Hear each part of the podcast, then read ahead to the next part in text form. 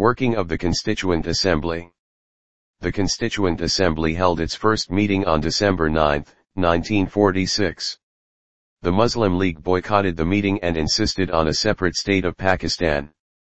The meeting was, thus, attended by only 211 members.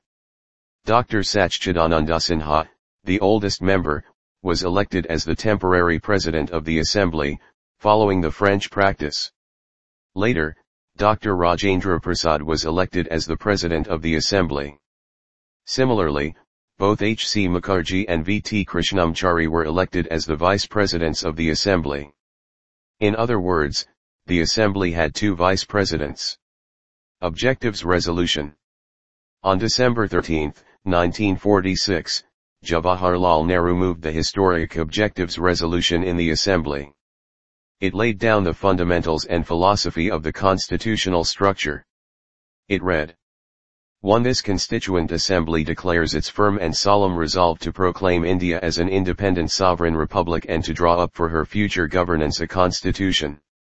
2. Wherein the territories that now comprise British India, the territories that now form the Indian states and such other parts of India as are outside India and the states as well as other territories as are willing to be constituted into the independent sovereign India, shall be a union of them all, and 3. Wherein the said territories, whether with their present boundaries or with such others as may be determined by the Constituent Assembly and thereafter according to the law of the Constitution, shall possess and retain the status of autonomous units together with residuary powers and exercise all powers and functions of government and administration save and except such powers and functions as are vested in or assigned to the Union or as are inherent or implied in the Union or resulting therefrom, and for wherein all power and authority of the sovereign independent India, its constituent parts and organs of government are derived from the people, and 5. Wherein shall be guaranteed and secured to all the people of India justice, social, economic and political, equality of status of opportunity, and before the law, freedom of thought, expression, belief, faith, worship, vocation, association and action, subject to law and public morality, and 6. Wherein adequate safeguards shall be provided for minorities, backward and tribal areas, and depressed and other backward classes, and 7. Whereby shall be maintained the integrity of the territory of the Republic and its sovereign rights on land, sea, and air according to justice and the law of civilized nations, and 8. This ancient land attains its rightful and honored place in the world and makes its full and willing contribution to the promotion of world peace and the welfare of mankind. This resolution was unanimously adopted by the Assembly on January 22, 1947. It influenced the eventual shaping of the Constitution through all its subsequent stages. Its modified version forms the preamble of the present Constitution. Changes by the Independence Act the representatives of the princely states, who had stayed away from the Constituent Assembly, gradually joined it. On April 28, 1947, representatives of the six states five were part of the Assembly.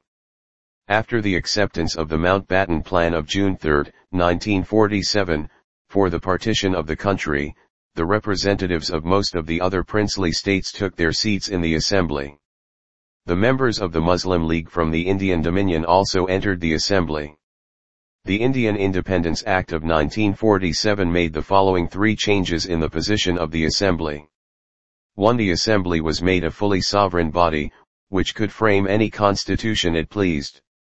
The act empowered the assembly to abrogate or alter any law made by the British Parliament in relation to India. 2. The assembly also became a legislative body. In other words, two separate functions were assigned to the Assembly, that is, making of the Constitution for Free India and enacting of ordinary laws for the country. These two tasks were to be performed on separate days. Thus, the Assembly became the first Parliament of Free India, Dominion Legislature.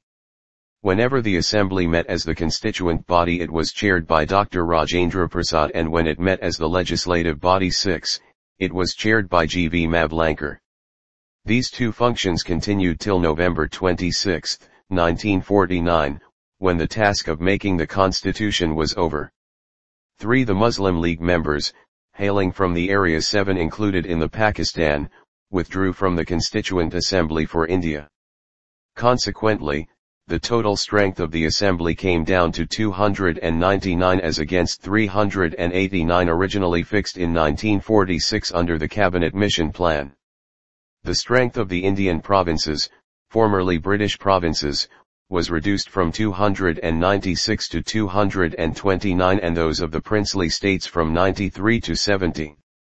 The statewise membership of the Assembly as on December 31, 1947, is shown in Table 2.4 of this chapter. Other functions performed. In addition to the making of the Constitution and enacting of ordinary laws, the Constituent Assembly also performed the following functions. 1. It ratified the India's membership of the Commonwealth in May 1949.